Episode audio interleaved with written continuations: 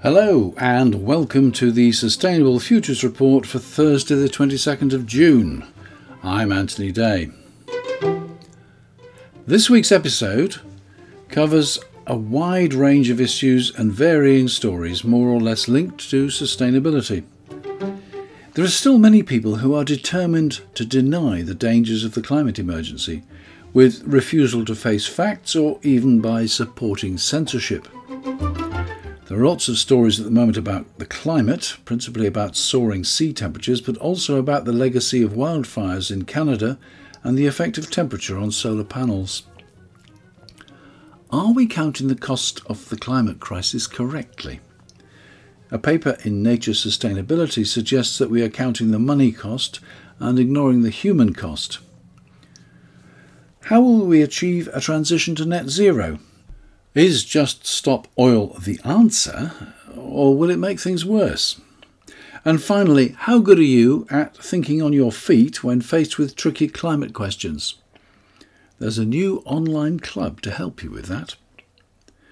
First, though, let's look at some political policy issues. If you're based in the UK, I'm sure you're aware that there will be a general election in the next 12 to 18 months. There is more pressure on the opposition to explain what they would do if they achieved government. And Labour leader Keir Starmer has been talking about new green policies. He's been criticised for backing off from earlier promises, and the suggestion that planned investment may start several years into the new Parliament rather than from day one. Some see this as a fundamental U turn. But his argument is that the financial situation of the UK has changed dramatically, not least because of the financial experiments of the briefest Prime Minister in office, Liz Truss, which spooked the markets. Labour will go for green growth. Labour's plans include sweeping changes to the planning system that will allow onshore wind farms, electricity lines, transport links, and other low carbon infrastructure to be built quickly. All regulators will be given instructions to prioritise low carbon projects, and companies will be given assurances on long term policy to encourage investment. They'll set up Great British Energy and establish its headquarters in Scotland. This makes sense from two points of view. First, many of the skilled engineers who will need to transition from supporting the oil industry to developing renewables are based there. And secondly, it puts a vital organisation in Scotland rather than London, which may do something to quell the calls for independence. The policy includes community energy, already widely established across Europe, with incentives for those who have wind farms or solar panels installed close to their communities. Despite the present government's claims that onshore wind is an option, the current regulations have made it effectively impossible to build any new wind turbines. For the present, the Conservative government remains in power. A new energy bill is currently going through Parliament the House of Lords added a clause to outlaw the opening of any new coal mines. The opinion was that this seemed totally unnecessary in the face of climate science, but the government has recently approved the opening of a new coal mine in northwest England, so the legislators decided that they would take action to prevent any more. However, the government has removed this clause from the legislation. It has also removed a clause which would have allowed small community energy projects to sell electricity directly to local homes. It sounds like more than a clear ideological divide between the parties. One side seems determined to ignore the science. Things look more positive internationally. Later this week, the summit for a new global financial pact opens in Paris, chaired by President Macron. He has published an open letter signed by himself and European and other world leaders, as well as some 140 economists and legislators from across the world. The letter begins As climate disasters intensify, and as more people than ever are being forced to choose between heating and eating, or transport and shelter, public pressure has pushed world leaders to hold the Paris summit for a new financing pact in June 2023 as the first step in a two year roadmap to overhaul our global financial architecture. The summit's stated goal is building a new contract between the countries of the North and the South to address climate change and the global crisis. We, the undersigned economists and policy experts, believe that for the summit to make progress towards this much needed goal, the global North leaders who hold both an outsized say in our global financial architecture and an outsized historic responsibility for climate change must come with serious proposals for public international reparations. Further on, it continues We propose that global North leaders show they are serious about charting a new path by 1. Stop funding fossils, instead, make companies pay for their damages. 2. Cancel illegitimate Global South debts. The last few years of global crises have compounded already untenable debts in many developing countries, draining public funds that are critically needed to deliver both vital social services and climate action. 3. Tax the rich. The wealthiest 1% have captured two thirds of new global wealth created in the last two years. Global North leaders can show they are serious about this by starting with an initial 1.5% for 1.5 degrees centigrade tax on extreme wealth, and dedicating this to the new Loss and Damage Fund, and by agreeing to advance a universal and intergovernmental UN tax convention. It'll be interesting to see what is actually agreed at the summit. Will there be a commitment or simply more warm words as we've heard at COP after COP after COP? On the other hand, some people refuse to believe that there is a climate crisis. As long as you don't talk about it and don't let anybody else talk about it, well, it doesn't exist, does it? In the United States, the Ohio General Assembly has a proposal that would regulate higher education.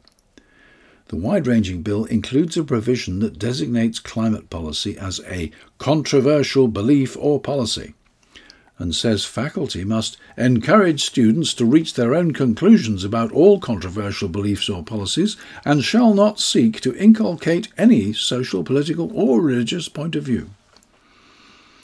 You can say gravity isn't true, but if you step off the cliff, you're going down, said Katharine Hayhoe, an atmospheric scientist who teaches at Texas Tech University and is a well known writer and commentator about climate change and responding to climate denial.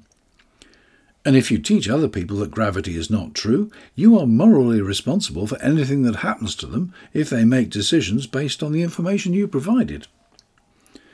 Meanwhile, in Texas, Republicans in the Senate are hoping to permanently cripple the renewable energy industry in the state with amendments to a must pass bill. One amendment would require all electricity providers to have a minimum energy quota, with penalties for falling under that number. this affects renewable energy more than fossil fuels because the sources are less consistent. The requirement would force wind and solar to pay when they aren't producing, making them far less profitable. Another would spread the cost of transmission lines more evenly across customers' electricity bills. This affects wind and solar more because their sources tend to be in more remote areas and cost more to run lines. The amendment would impact the low cost of renewable energy, making it less attractive to customers. And then there's an amendment which prohibits wind and solar generators from being within a few miles of, a historic site, river, natural area, state park, or wildlife management area. It's based off a targeted campaign of misinformation about the environmental dangers of renewable energy, most of which is inaccurate, overblown, and far exceeded by the continued reliance on fossil fuels. It's unsurprising considering that much of the Republican Party in Texas is guided by the Texas Public Policy Foundation, itself funded by two Texas oil and gas moguls. The TPPF has repeatedly lobbied against accountability for fossil fuel generators and overstated the dangers of renewable power. I mentioned last week that there is disquiet at the fact that COP28 in November will be chaired by Sultan Al Jaber, chief of the United Arab Emirates Oil Company. For the moment, he remains president designate. Now, the United Nations is targeting the lobbyists attending COP28. At COP26 in Glasgow, there were more delegates from the fossil fuel industries than from any single country. At COP27, there were more than 600 of them. With registration for delegates to this year's COP28 summit in Dubai set to open soon, the United Nations will now put in place a mandatory question on affiliation. From now onwards, every single badged participant attending the event will be required to list their affiliation and relationship to that organisation, said UN Climate Chief Simon Stiell, speaking at the closing of a preparatory meeting in Bonn. We'll have to wait and see what effect that has. Still on the theme of denial, lobby group Open Democracy criticises some of the nominees on past Prime Minister Johnson's resignation honours list. There has, of course, been widespread criticism of the list as well as of the fact that he was allowed to have an honours list at all given the way he was effectively expelled from Parliament. How he justified making a 29 year old policy assistant a member of the upper house and therefore a legislator for the rest of her life is questioned by many. Open Democracy is more concerned with the climate deniers who have been ennobled. Three of them are closely connected to the Global Warming Policy Foundation, the GWPF, which I've mentioned in previous episodes. It supports the continuing use of fossil fuels and refuses to reveal its financial backers. Last Thursday, the group published a report claiming there was little to be alarmed about in last year's extreme weather in the UK, which led to an estimated 3,200 excess deaths and saw dozens of homes destroyed by fire. The UK climate remains absolutely benign, said Paul Homewood, the accountant who wrote the report. The changes we have seen have been small and mostly thoroughly welcome. Who would complain that we are seeing fewer bitterly cold winters? A climate scientist told Open Democracy the report was so full of falsehoods that its pages were better off being used to cover your windows and help keep your house cooler during the next blistering heat wave. Andrea Jenkyns, now a dame, joined the board of Net Zero Watch in May. Westminster has been gripped by groupthink on climate and energy policy for far too long, she said at the time. Matt Wrack, Fire Brigades Union General Secretary, told Open Democracy that it was ridiculous to describe heat waves that cause devastating fires as thoroughly welcome. Firefighters battling unprecedented wildfires across the UK right now understand this all too well, he added.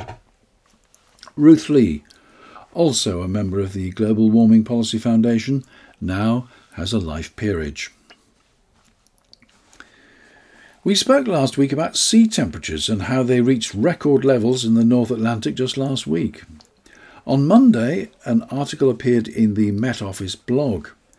Professor Stephen Belcher is the Met Office chief scientist. He said, May 2023 has seen the highest temperatures of any May since 1850. But it doesn't stop there.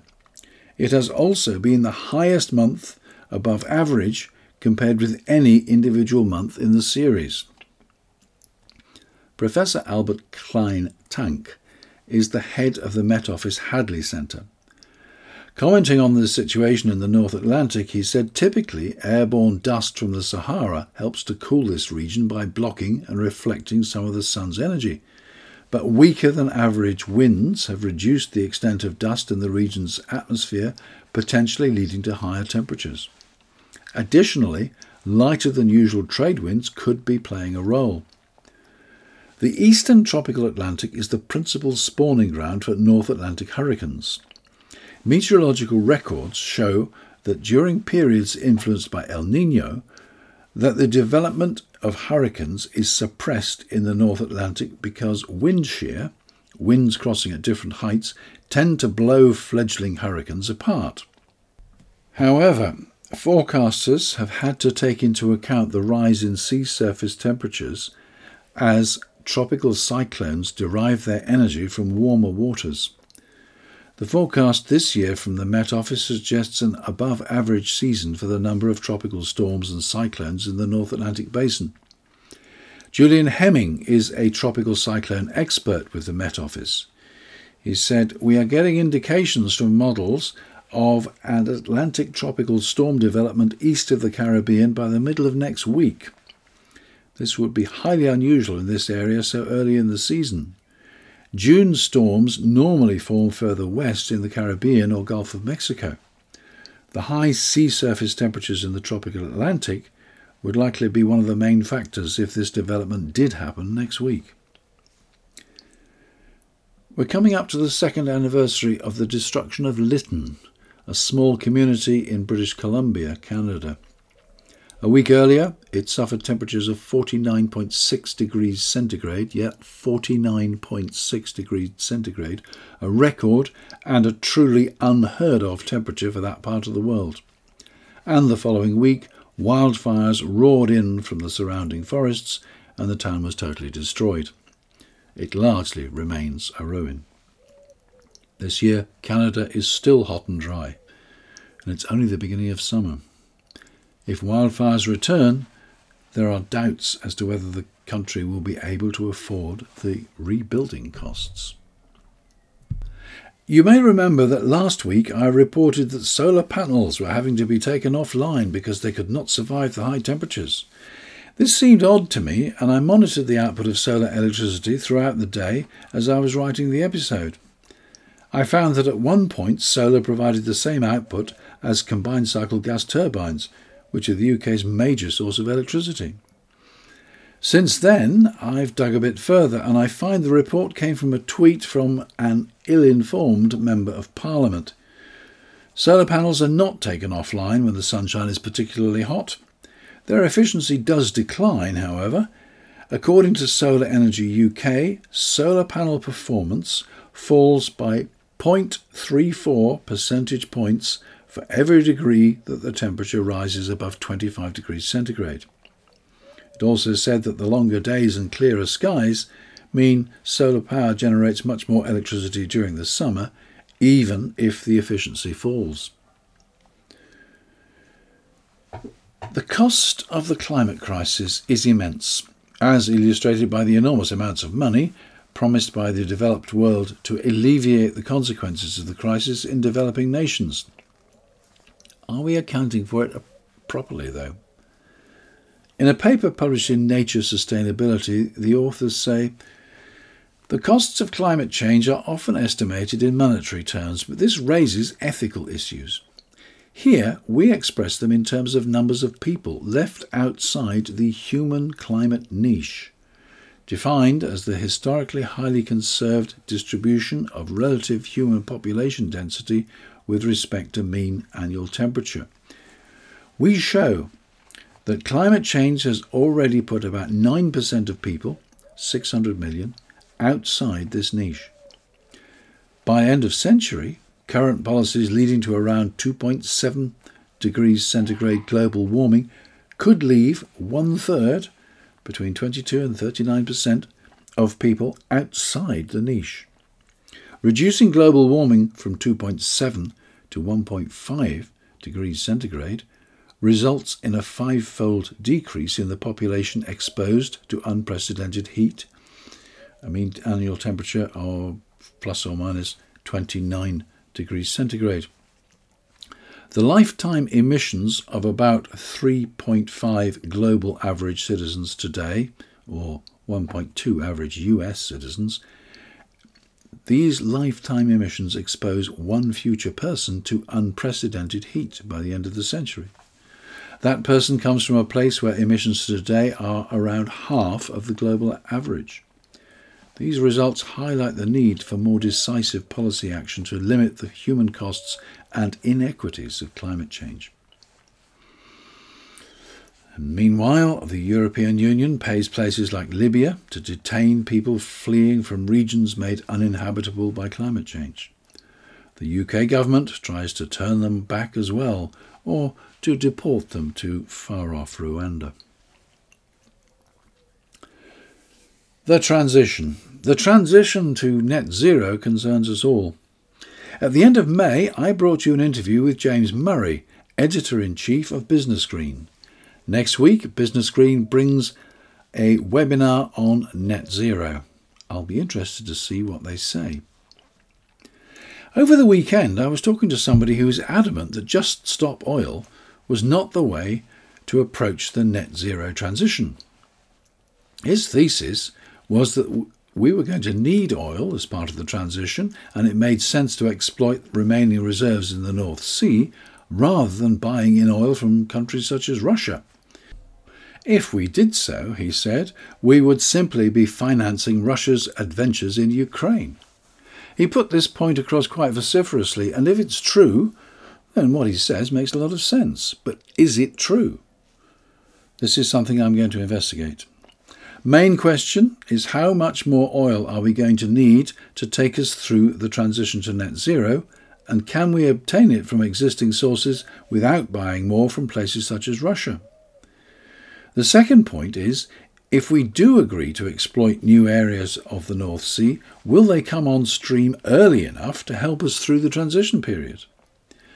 And if we are going to keep the transition period as short as possible, this implies that these new oil fields will never be fully exploited, and therefore, how can it make economic sense for the oil companies to open them up? I'd love to have your ideas, but in the meantime, I will see what I can find out. Any ideas, James?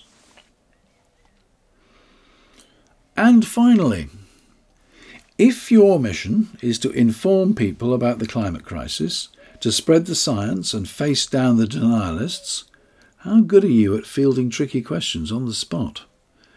Difficult, eh? Maybe you need sustainable speakers. It's a new international online club aimed at sustainability professionals and those with a deep interest in the issues. The objective is to help people speak clearly and cogently and to deliver a compelling, concise message. The next meeting is at 1745 BST 1745 BST on Monday, Monday the 26th of June, and you're invited.